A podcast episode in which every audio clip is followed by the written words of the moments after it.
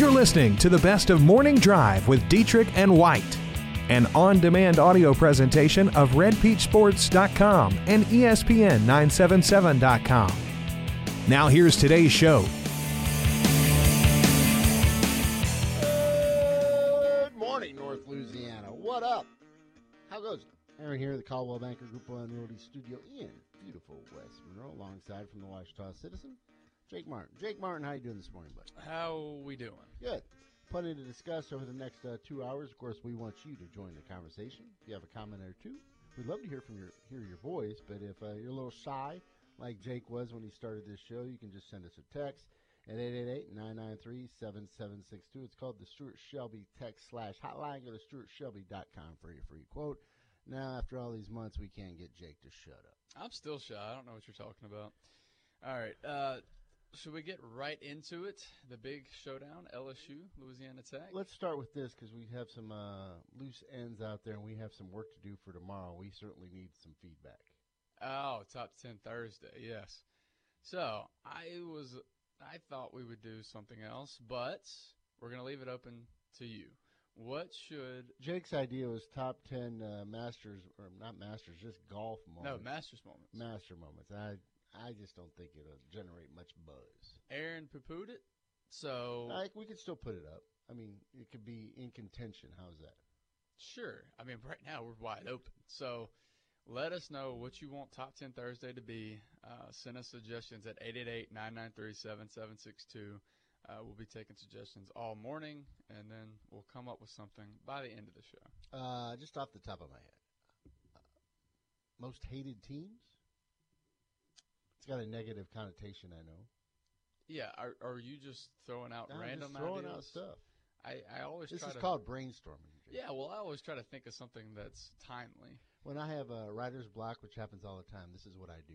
I know it never happens to you. You sit around and you just start naming Yeah. things out loud. Yes. Uh, Do people look at you funny? Uh, not not news office. They don't. You're fitting right in, huh? yeah. Just talk to yourself. yeah. All right, help us out. 888-993-7762. Headlines on this Wednesday morning. And we start with the showdown down in the box.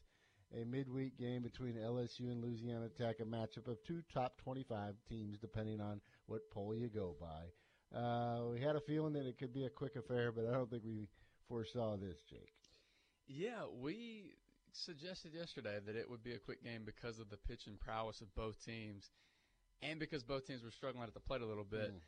But 114 minutes, the shortest game played Yeah. by LSU since 2002. Late arriving crowd there at the box uh, kind of got gypped, didn't they? Yeah, yeah, no doubt. Um, but wow, I couldn't believe it. You know, the game started at 6:30 and was over around 8:30. So, um, yeah, it was um, it was something because, like we said yesterday, when you have two really good pitchers on the mound, everything's amplified, and so you were kind of looking for that one big inning, and that one big inning came for LSU in the sixth when Zach Watson uh, knocked in Jake Slaughter of all people, and then A- Antoine Duplantis came up with two outs and knocked Watson in to give LSU the two to nothing lead, and that's all they needed to secure that victory. How odd of a storyline is that? I'm sure when it was playing out, and we'll have the radio call from Chris Blair later in the show, but you're looking at literally two guys from Ruston, and they play a key role in beating Louisiana Tech. Jake Slaughter gets on board, hit by pitch, advances to second. Then Zach Watson steps up to the plate and has an RBI single there to uh, push them ahead in the sixth inning. Then Duplantis has another RBI to bring in Watson for them to take that two to nothing lead. And then, of course, uh, Louisiana Tech's bat silence for the majority of the night. They could only bang out a grand total of two hits. Yeah, only two hits in this game. Uh, a couple of things I did want to single single out in this game. Parker Bates diving catch to double up Zach Watson. I believe that was in the fifth inning. A tremendous catch. That was Uh, off the bat of Slaughter, correct? Yeah, I think so. And um, uh, later in the game, after Labas's great six innings, Caleb Gilbert came in in the seventh. And why is that important? Well, that kind of solidifies the rumors we've been hearing that LSU is going to change up the starting rotation this weekend uh, with Gilbert pitching, uh, coming out of the pen last night. I don't know what they're expecting. Who's going to throw Sunday? I'm assuming Ma'Khail Hilliard will, will move up to Saturday, but who's going to throw Sunday because you had Labas go six innings last night. Mm. David Leal continues to just uh, perform in these midweek games. Goes eight innings, gives up six hits, two earned runs, has seven Ks in the game. I think his ERA is about one six five going into this contest. After giving up the two earned runs, it jumps up to one point seven four. Kind of a waste another great performance by him on the mound. Yeah, yeah. I mean, it was a, a fantastic performance by him. Like we said, it was just that one inning, but Tech just could not help him at the plate. Mm. Uh, Tech with those two hits coming from Parker Bates and Taylor Young. Uh, scoreless through five, then LSU breaks through with the two uh, runs. Uh, you look at Tech, they use basically the same lineup, the same order, same lineup, same order against UTSA where they scored 13 runs. Next game, they can only muster two hits. Yep, that's baseball. Uh, we'll have some sound from uh, Lane Burroughs and a couple calls from that game coming up later in the show. With the loss, the Dogs fall to 24 and 11, uh, 11 and LSU improves to 21 and 13. Then, what took place up in uh, Little Rock, and I don't think a lot of people saw this coming. Uh, Grambling versus the second-ranked team in the country, Arkansas, and boy, did the Tigers put a scare into the Hawks. It was crazy because I couldn't believe it. Um, the fact that it was, they were what three outs away from pulling off the incredible upset, and uh, unfortunately things didn't go the Tigers' way toward the end. So they uh, were ahead, then they fall behind three to two in the eighth inning. So you're thinking, well, that's the end of uh, Grambling, but no. Then they respond in the top of the eighth with four runs to go ahead uh, six to three against the Razorbacks, but unfortunately the bullpen cannot hold up in that eighth inning. They give up four runs in the eighth, and Grambling loses a heartbreaker to the Razorbacks seven to six. I know a lot of funny things can happen in baseball, and we've certainly seen it, but this would have been huge.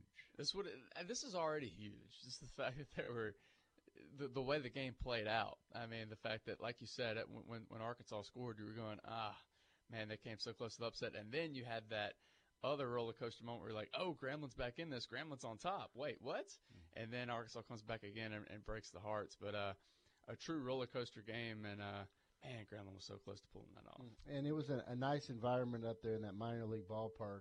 Uh, the attendance was 8,470. Hmm. The Tigers gave them their money's worth, but ultimately they lose by one. Hogan says, I'm sick of Arkansas playing bad in the midweek games. Makes no sense. Go Hogs. Mm. We're making an effort to get uh, James Cooper, Grambling's head coach, on during the 8 o'clock hour. Obviously, it was a late night for. Quint wants to know what are the possible seeds for the Pels based on a win or loss tonight versus the Spurs. That is a great question. Uh, the Jazz beat the Warriors last night, so now that eliminates the Pels from getting a top four seed. Huge ball game tonight versus the Spurs. The winner of this will get the five or the six seed. The loser then will be guaranteed either the seven or number eight seed. Yeah. And we'll preview that matchup later on in the show. Um, we've also got some top 10 suggestions. Zach says top 10 former Aaron's aces. Mm-hmm. Thanks. That's a good idea. And Quint also says biggest NBA playoff upsets. Another good one. Hmm. That might be good for the week going into the. It's, it's very timely. Yeah. So will it start by next Thursday? Well, next Thursday that might be. They're good. starting this weekend. Yeah. What? So this is very timely. Hmm. Yeah. All Saturday right. is when it starts. May have a clubhouse leader. That's right. Other headlines, and let's let's stay in the, the NBA. What do you make of this story from the Lakers? Uh, Andre Ingram last night. He's been grinding away in the G League. Used to be the D League he gets the call up after 10 years, and last night he scores 19 points. Well, it's a very cool story. What I like too is uh, Chris Paul walked up to him and said, "Hey, I heard about your story. Unbelievable. Your grind's unbelievable. Much respect because he spent 10 years grinding in the G League and to get his opportunity in his first NBA game and scored 19 points. That's an awesome story. Mm, 19 points, three blocks in the Lakers win. Yes. Um, got a few more headlines for you, a few more local headlines. Um, baseball, West Ouachita big win last night. Put it on West Monroe nine to nothing. Uh, West Monroe was limited to four hits against Peyton Parker, who pitched all seven innings.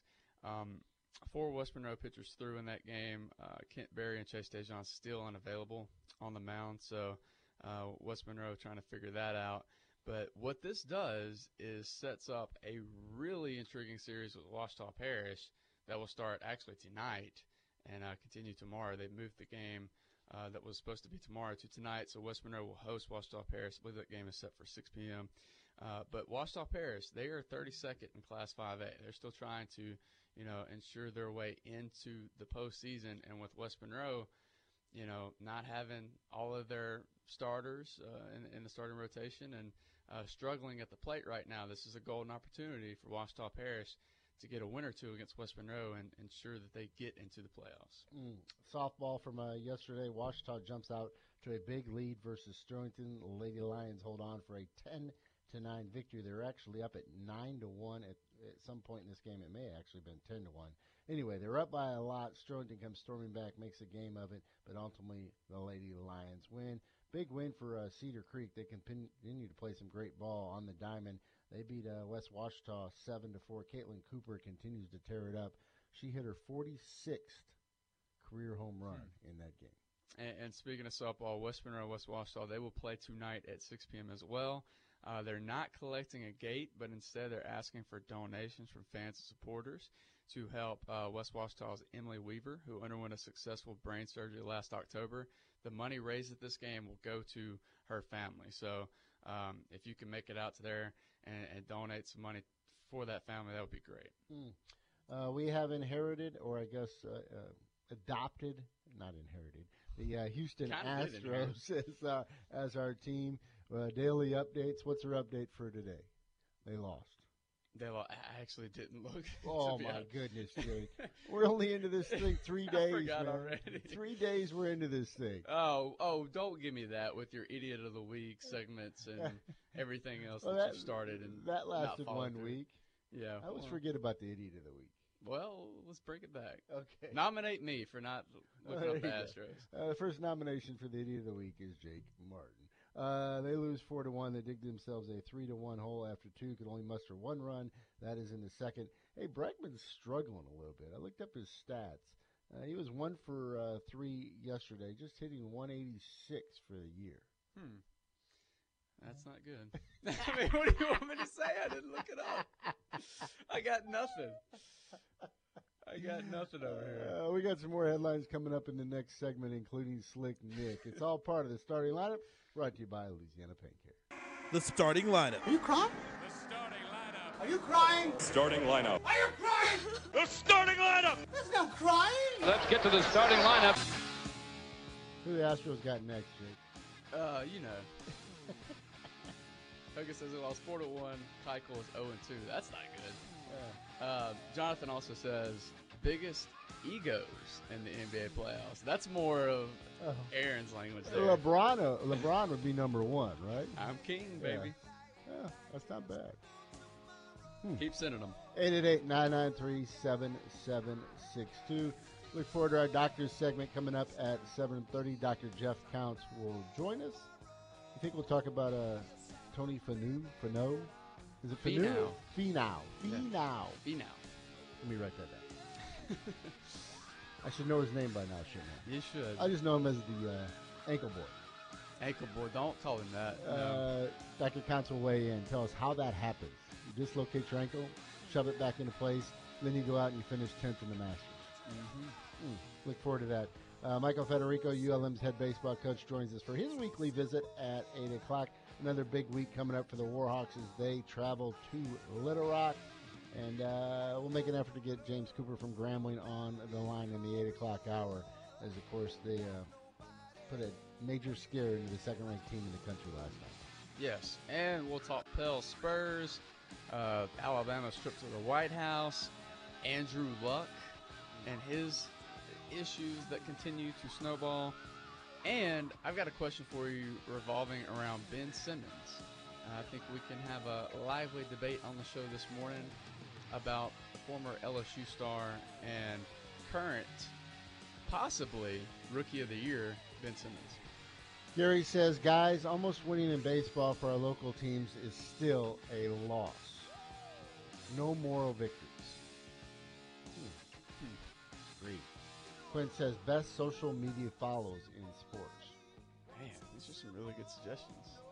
I mean, these like these are good suggestions. I don't know if they're timely or not, but these are like that would be good in the summer. The media follows sports. Yeah, like just write it down and remember that one for later. At Morning Drive. Nine seven seven. Is that a good follow? That's a great follow from what I hear. Have we posted anything recently? Uh, I think like I, I sent an eye emoji yesterday, so we're giving the people what they want. When's the last time we had a poll on that thing? Um, What happened to that idea too? well, you know, everything it's in cycles. It's coming right back around. We'll post one today. How about that? 888-993-7762. The Morning Drive on Sports Talk 97.7 is back after this. Couple texts here uh, from Leslie Schudert. One last night, three to two in nine innings. District lead for Schudert now at five and zero. Tommy says uh, Dietrich should consider dislocating both ankles before he golfs. Couldn't hurt. I like it. Um, we should do top ten Tharp quotes. How about that? I'm not against it. Yeah, it'll take about a minute. Mm. By the way, I went out to Mangham yesterday. Uh, they had their first ever track meet. Yeah. New track, of course, uh, coming in, and then the, the new uh, multi-purpose sports complex is uh, going up as we speak. Story on KNOE coming up. How's it looking? Oh, it looks great. Yeah. It'll be awesome. awesome. It's changed the entire landscape of that out there. Very sweet.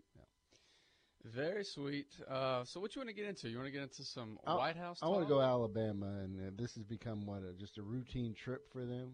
They're, they're used to making their way to the White House. Yeah. So they made their way to the White House, and uh, Slick Nick and uh, Donald Trump. Uh, there's a couple telling things that came out of this. Where do you want to start? Well, first, I, I thought the funny thing was that Saban was talking to recruits while he was on his White House visit. That should come as no surprise to anyone, but still funny nonetheless.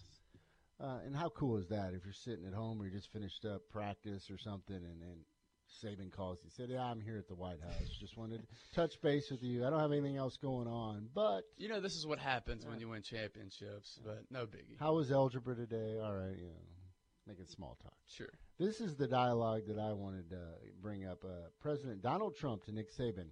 Was it five or six national championships? I thought it was six. Saban responds, five here, one at LSU.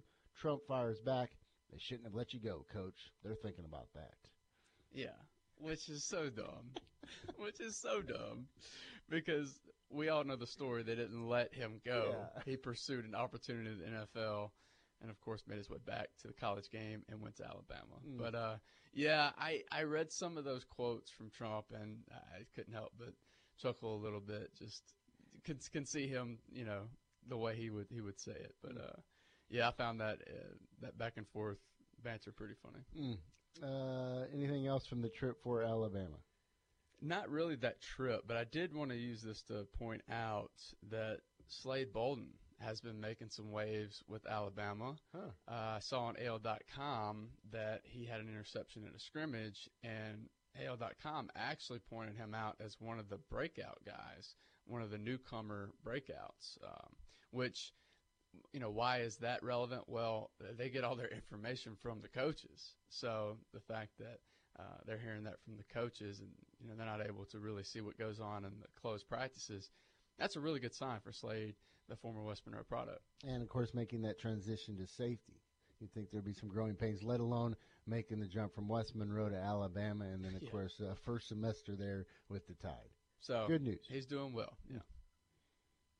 NFL news: uh, the several reports that Saints continue to weigh their different options in the draft. That uh, Lamar Jackson has made or did make an appearance in New Orleans to visit with the Saints. Why is this noteworthy?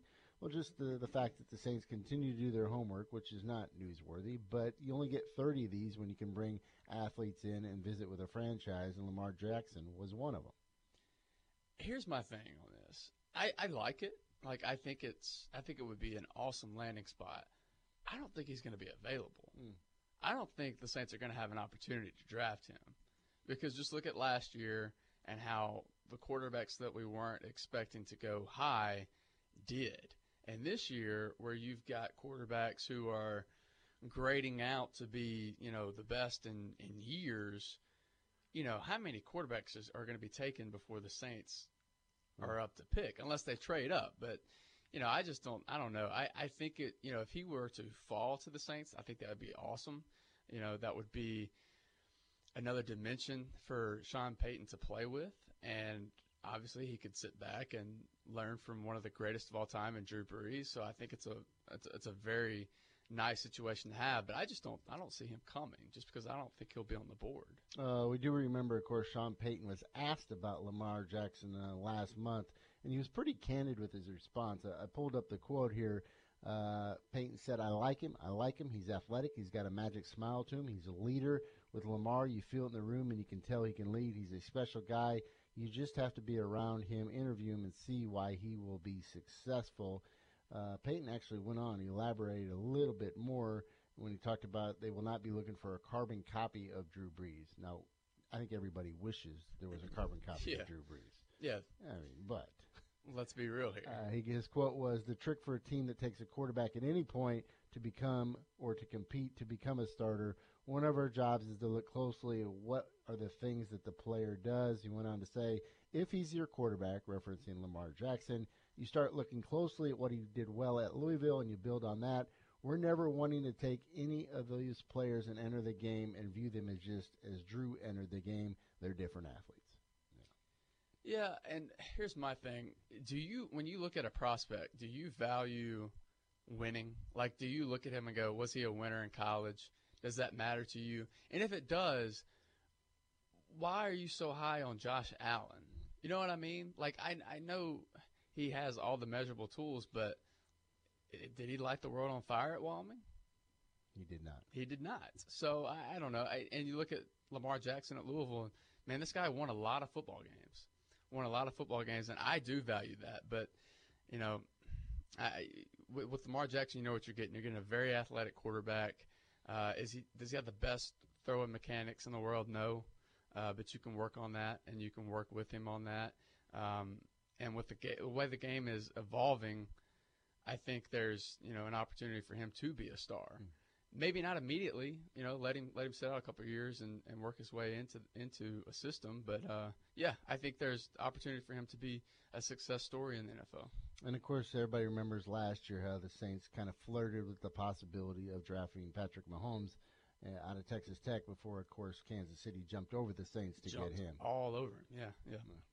Uh, other NFL news and notes: It does appear the NFL is dumping the Color Rush uniforms on Thursday. They have yet to vote on this, but it does sound like the Color Rush uniforms will stay. They will just spread it out over other games. It just won't be on Thursday night. Oh, Yeah.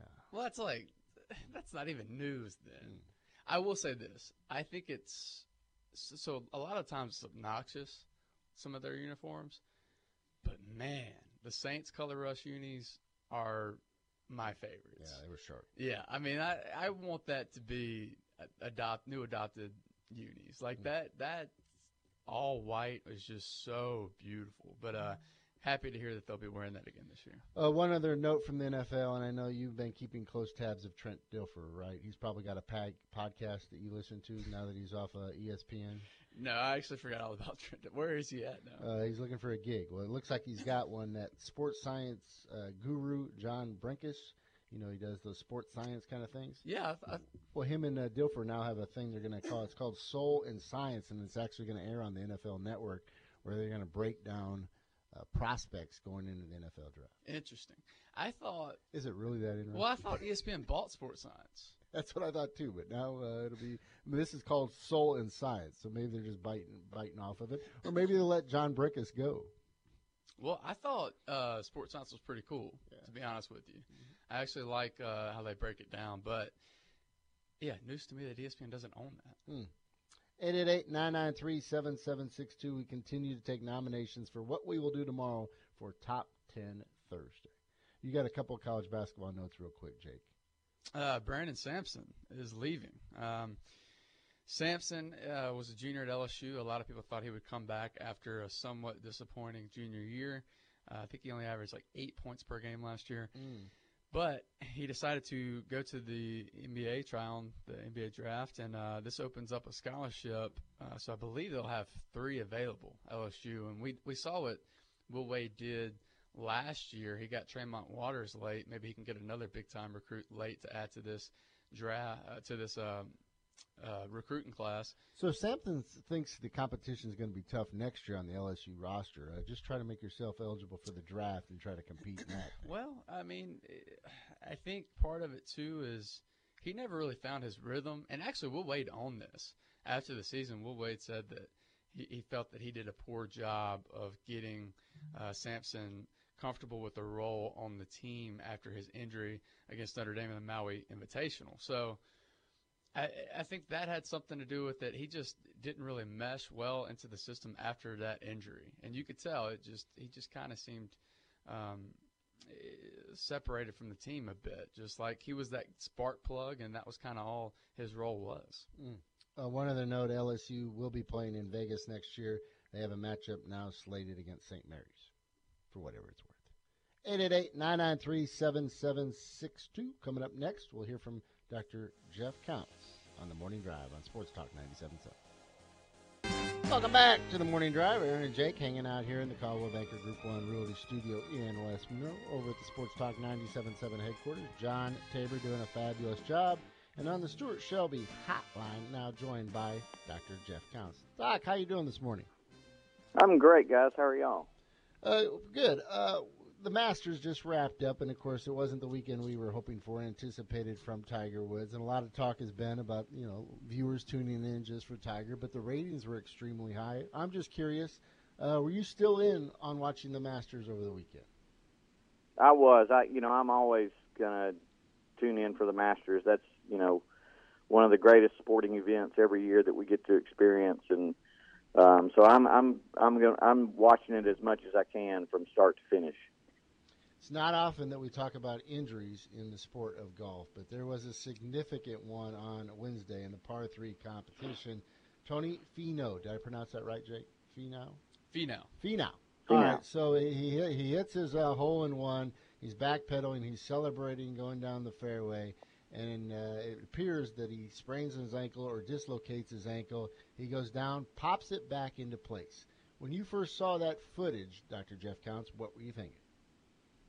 Well, I thought it was pretty amazing that he was able to to pop it back into place as as easily as he did. I mean, it it, it you know those types of of ankle dislocations are not um, typically very easy to reduce, and uh, you know the fact that he was able to just he, it looked like he just took a couple of fingers and just pushed on the side of the of the bone and it slipped right back into place and you know he was very lucky from that perspective because um, like I said, a lot of times those are not easy to get back into place. So then he, I believe he limped out two more holes. Then he went and started the rehab process. Most of us obviously figured there's no chance that he plays uh, the next day or at all for the rest of the week. What kind? What do you think they did to get him ready to go back on the course? And how surprised were you to see him playing on Thursday?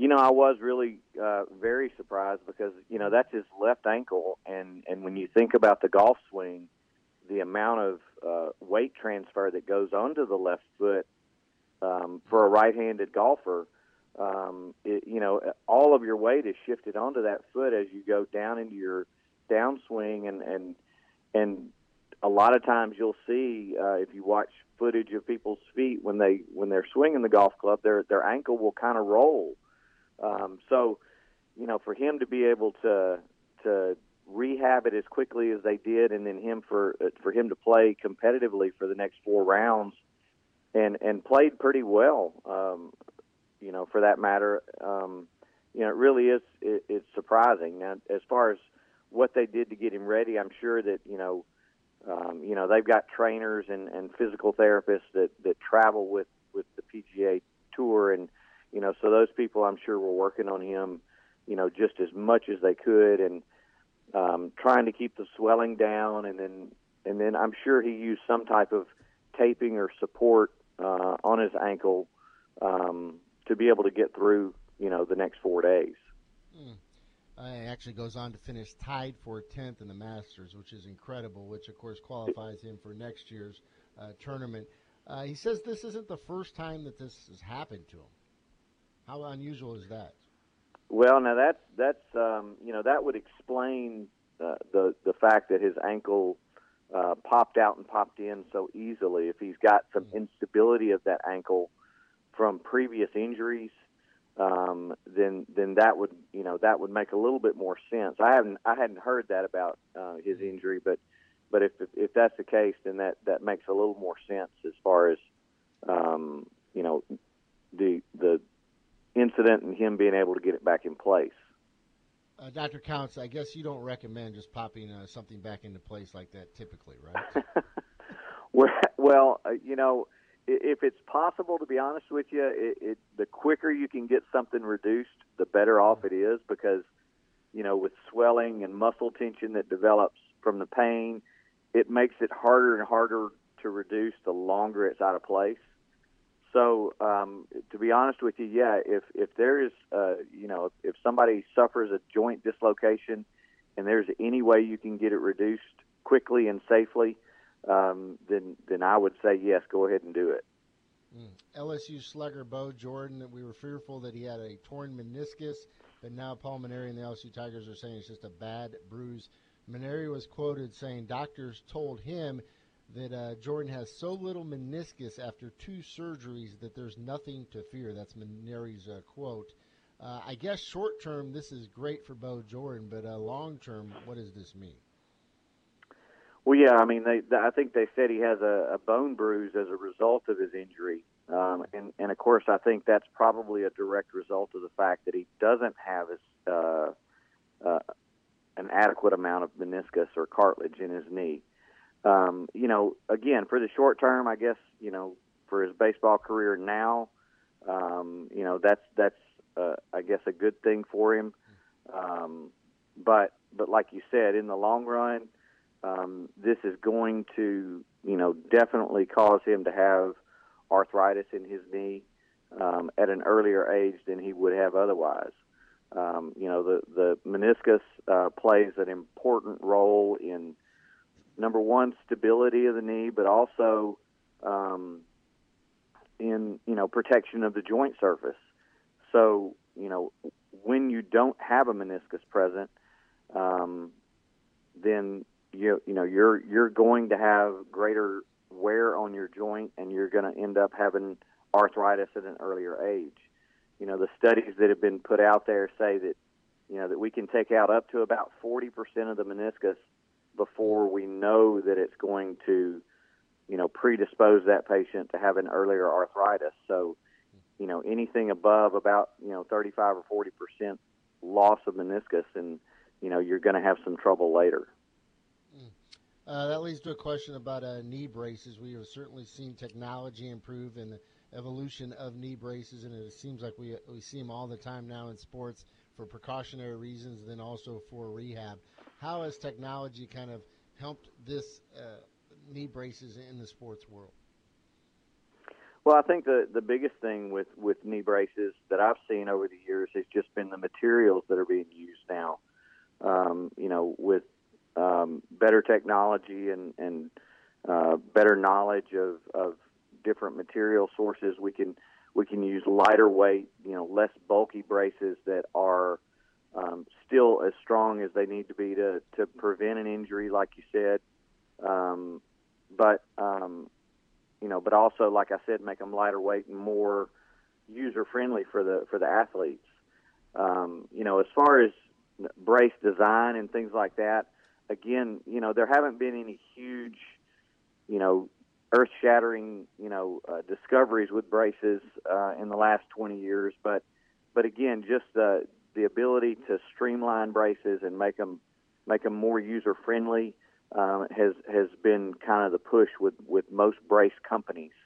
Um, you know, it's it's a lot of people just don't like wearing things like that, and and um, you know, so trying to make them to where they are more tolerable for people to wear um, has been has been kind of the biggest push with with brace companies and and uh, it you know they've been fairly successful with that. Uh, Like I said, there there there's some some really good lightweight braces out there now that that can help people with with their stability of their joint and and help prevent any future injuries when they're when they're being active.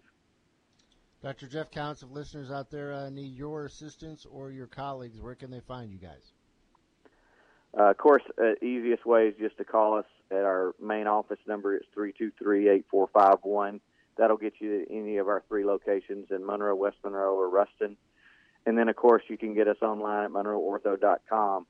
Um, and then, again, if you can't get an appointment or need to be seen right away, we have our after hours clinics Monday through Thursday until 8 p.m. and on Saturdays 8 to 11. Dr. Counts, to bring this conversation full circle, match play, you versus Saul Graves on the golf course, who wins?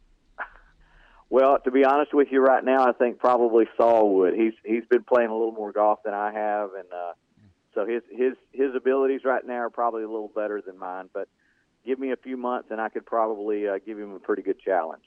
Oh, there you go. There's a little smack talk from the docs. I like that. Thank you, bud. Talk to you soon. All right, thanks. Dr. Jeff Counts. Uh, it's not often the golf injuries. That's why I think the why, and then the way it played out. Just the highs of a hole in one, and then of course uh, going down, and then literally uh, popping the ankle back in place. Oh, it's an insane story. I would have loved it if he would have continued to lead, like if he could have kept up the that pace. And man, he was in second place after the first round. And, I mean, did you see his final round? I mean, it wasn't like he was just a one day wonder.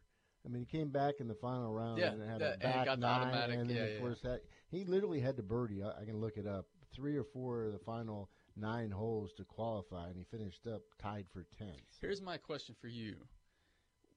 Last week we said that we were going to do top 10 Masters moments this week for Top 10 Thursday.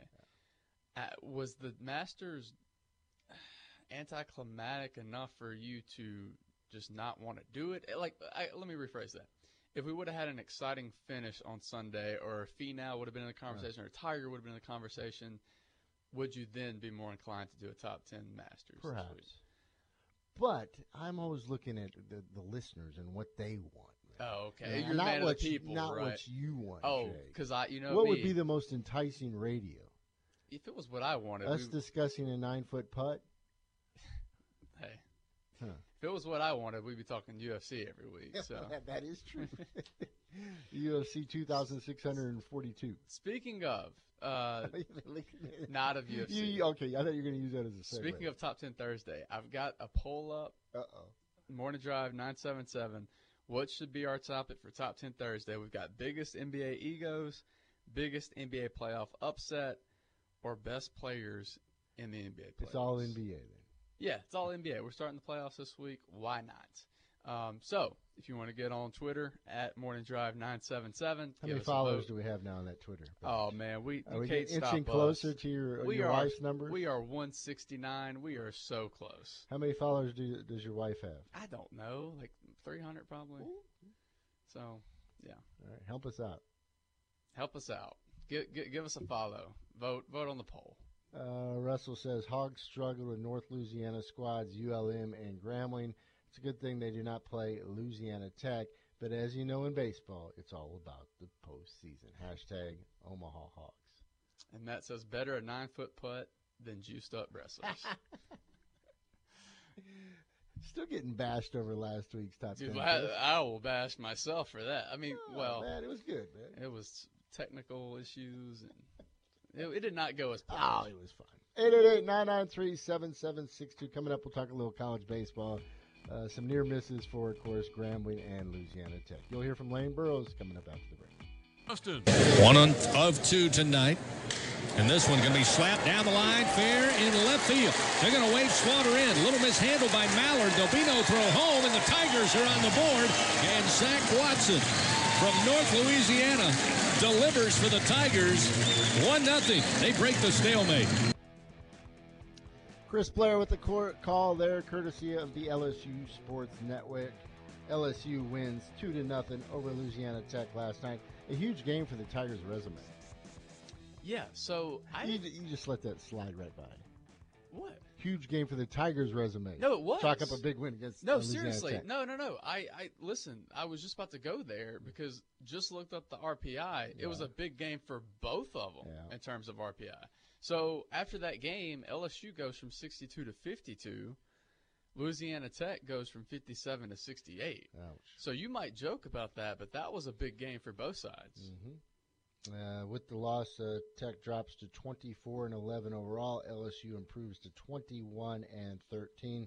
A lot of major talking points from this game. First of all, it probably has to start with uh, how fast this game was played. One hour and 54 minutes. One of the fastest games in LSU's baseball recent history. the fastest since 2002. Um, and it felt fast. And we kind of suspected this, and not under two hours fast, but we suspected with two really good arms going out there on the mound and uh, two offenses that have been up and down this year. Uh, we figured we could be in for a pitcher's duel, and that's what we got. Uh, Louisiana Tech could only muster two hits uh, on the night. They come in from uh, Parker Bates and Taylor Young, the former West Monroe uh, standout. On the flip side, uh, LSU had six hits. They left three men on base. Louisiana Tech also leaves three on base. Uh, David Leal continues to get it done for Tech on the mound in midweek games. He goes eight innings, gives up six hits, two earned runs, strikes out seven Tigers. His ERA is now sitting at 1.74. But unfortunately for Bulldog fans, Leal ends up getting the loss to LSU. Yeah, it's it's as uh, my buddy Scott Long put on Daddy Don this morning. Some Tiger fans might be upset with the lack of hitting, but it just goes to show you like don't don't look at this game and think that because David Leal has been special all year longer. One of the big reasons why Louisiana Tech has had the success that it's had this year. So don't look at it as if man LSU's bats continue to struggle. Give props to David Leal because he has been phenomenal this year and he was yet again superb last night. But of course, he was matched with LSU, and the Tigers pitching staff did great. not disappoint either. AJ Labas was great through six, and then they brought in Caleb Gilbert in the seventh, which kind of stunned everybody, uh, and then you know gave uh, credence to the rumors that Caleb Gilbert wouldn't be a starter this weekend, and that he would be coming out of the pen. So, uh, question is now. Who becomes that starter? Is Todd Peterson the guy? I don't know. We'll have to wait and see for that. But yeah, the whether it was Labas or the guys coming out of the pen, LSU did a great job. Other numbers from this game: uh, ticket sales ten thousand six hundred forty-seven, and obviously there was not over ten thousand in the ballpark last night for a Tuesday night game. Didn't look like it. No. Uh, LSU's uh, offense. We talk about the fact that they uh, had six hits on the night. You heard from Zach Watson there with the uh, two hits and the big one that got it started for LSU. And the Duplantis steps up and drives in Watson to give them that 2-0 cushion that they did not let go of. Jake Slaughter, uh, two at bats, the former OCS standout. He had one run. Of course, he was on second when Watson drives him in. Uh, Slaughter was on the base, got that sixth inning started when he was hit by a pitch. Yeah, and again, want to give a shout out to Parker Bates for that phenomenal diving catch. Was able to double up Watson at second in the fifth inning before LSU scored its two runs in the following inning. All right, we got a little uh, sound after the game. First with uh, Lane Burroughs, and then followed up with Zach Watson on LSU's two to nothing win over the Dogs. Look, uh, our pitchers have been doing that all year. I guess you know, leading the country coming in tonight and earn run average, and you can't ask for much better. Uh, it's just frustrating. Uh, our hitters are working. They're, you know, we was, like I said, we score 30. It's a, it's a crazy game. You score 13, we run the same lineup out today, and they don't scratch. So it's baseball. Uh, we'll bounce back, have a good day of practice tomorrow and Thursday, and get ready for Friday. Yeah, I mean it, it's a little different. I'm used to going going to the take field and, and watching them. I mean, living five minutes away from there, so Dad loved going over there. But I mean, it was it was a lot different having them here and knowing that you aren't watching them, that uh, you're about you're about to play them. So, I mean, it was, a little nerves kicked in before even, uh, but I mean, it happens, and, and it was they're a good competitive team, and they put up a fight. All right, that was Lane Burroughs and Zach Watson. Now, as we spin this thing forward, you look at uh, the Dogs will have a couple days of practice before turning uh, home to play at JC Love versus uh, Charlotte this weekend. On the flip side, in the other dugout, you got LSU scoring off against Tennessee this weekend. Yeah, so let's look at Louisiana Tech first.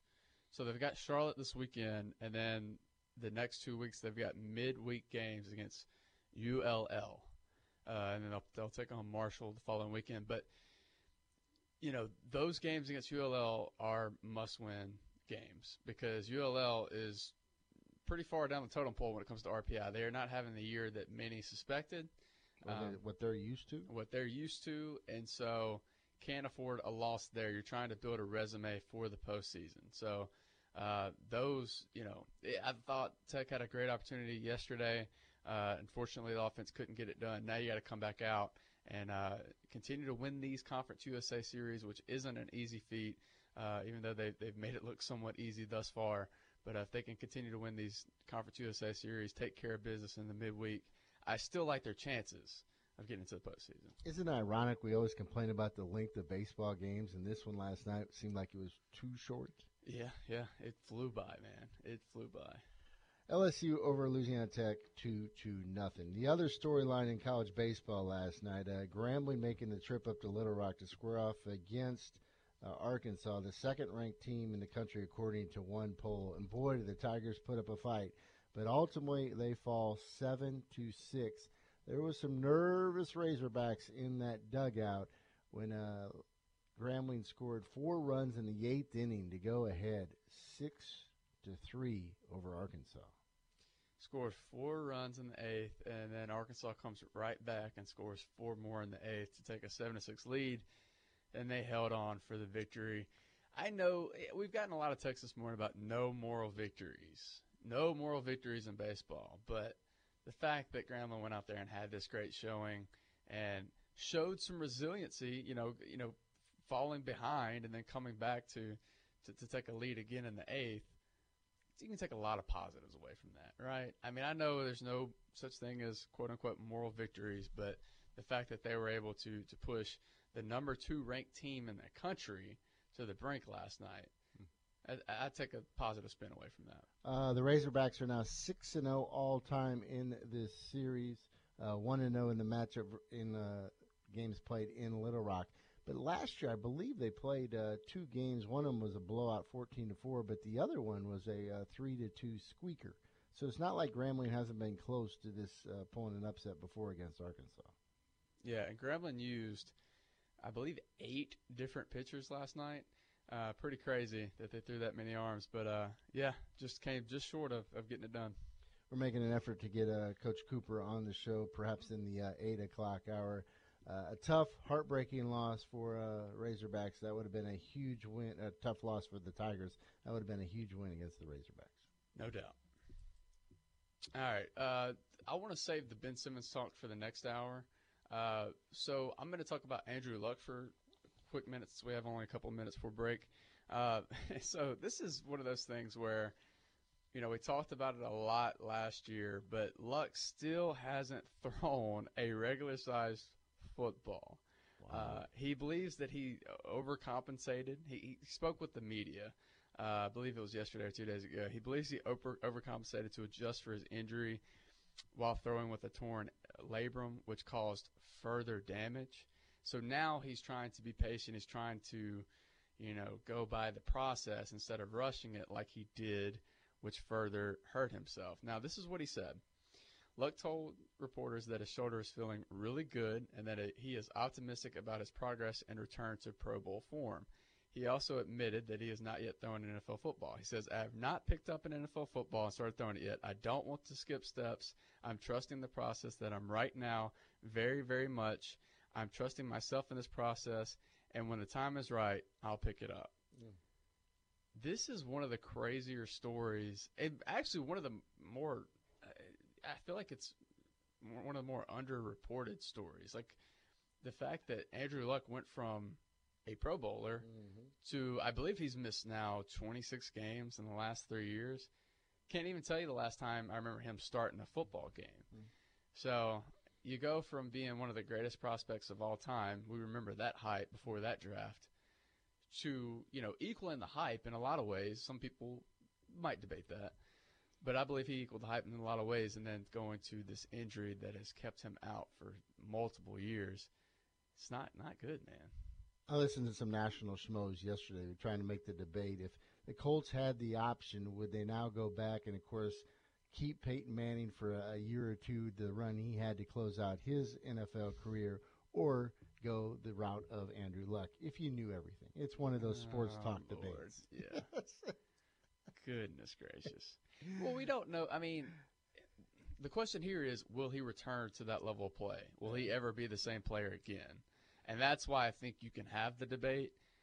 But I believe, you know, I believe he'll get over this injury and return to form, and then you'll still have that future with him, hopefully.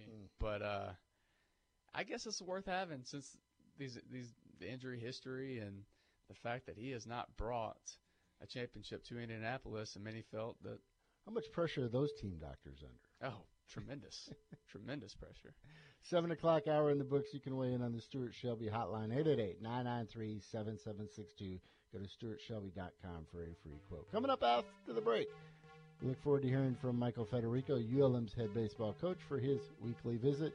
They get ready for an important road trip to Little Rock this weekend. The Morning Drive is back after this.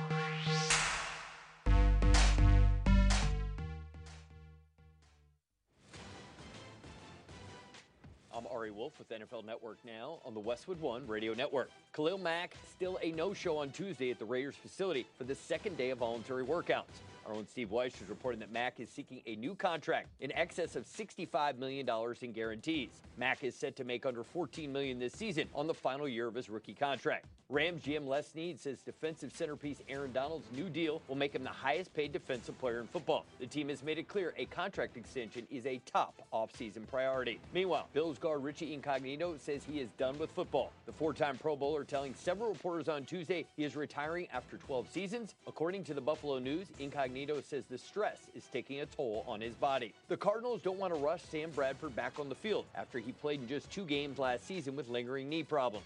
New head coach Steve Wilks wants to make sure they get a full season out of Bradford. This has been NFL Network Now on the Westwood One Radio Network. Thanks for listening to the best of the morning drive with Dietrich and White. To listen live every day, tune in at E ESPN977.com or subscribe in iTunes, Stitcher, or wherever you find podcasts.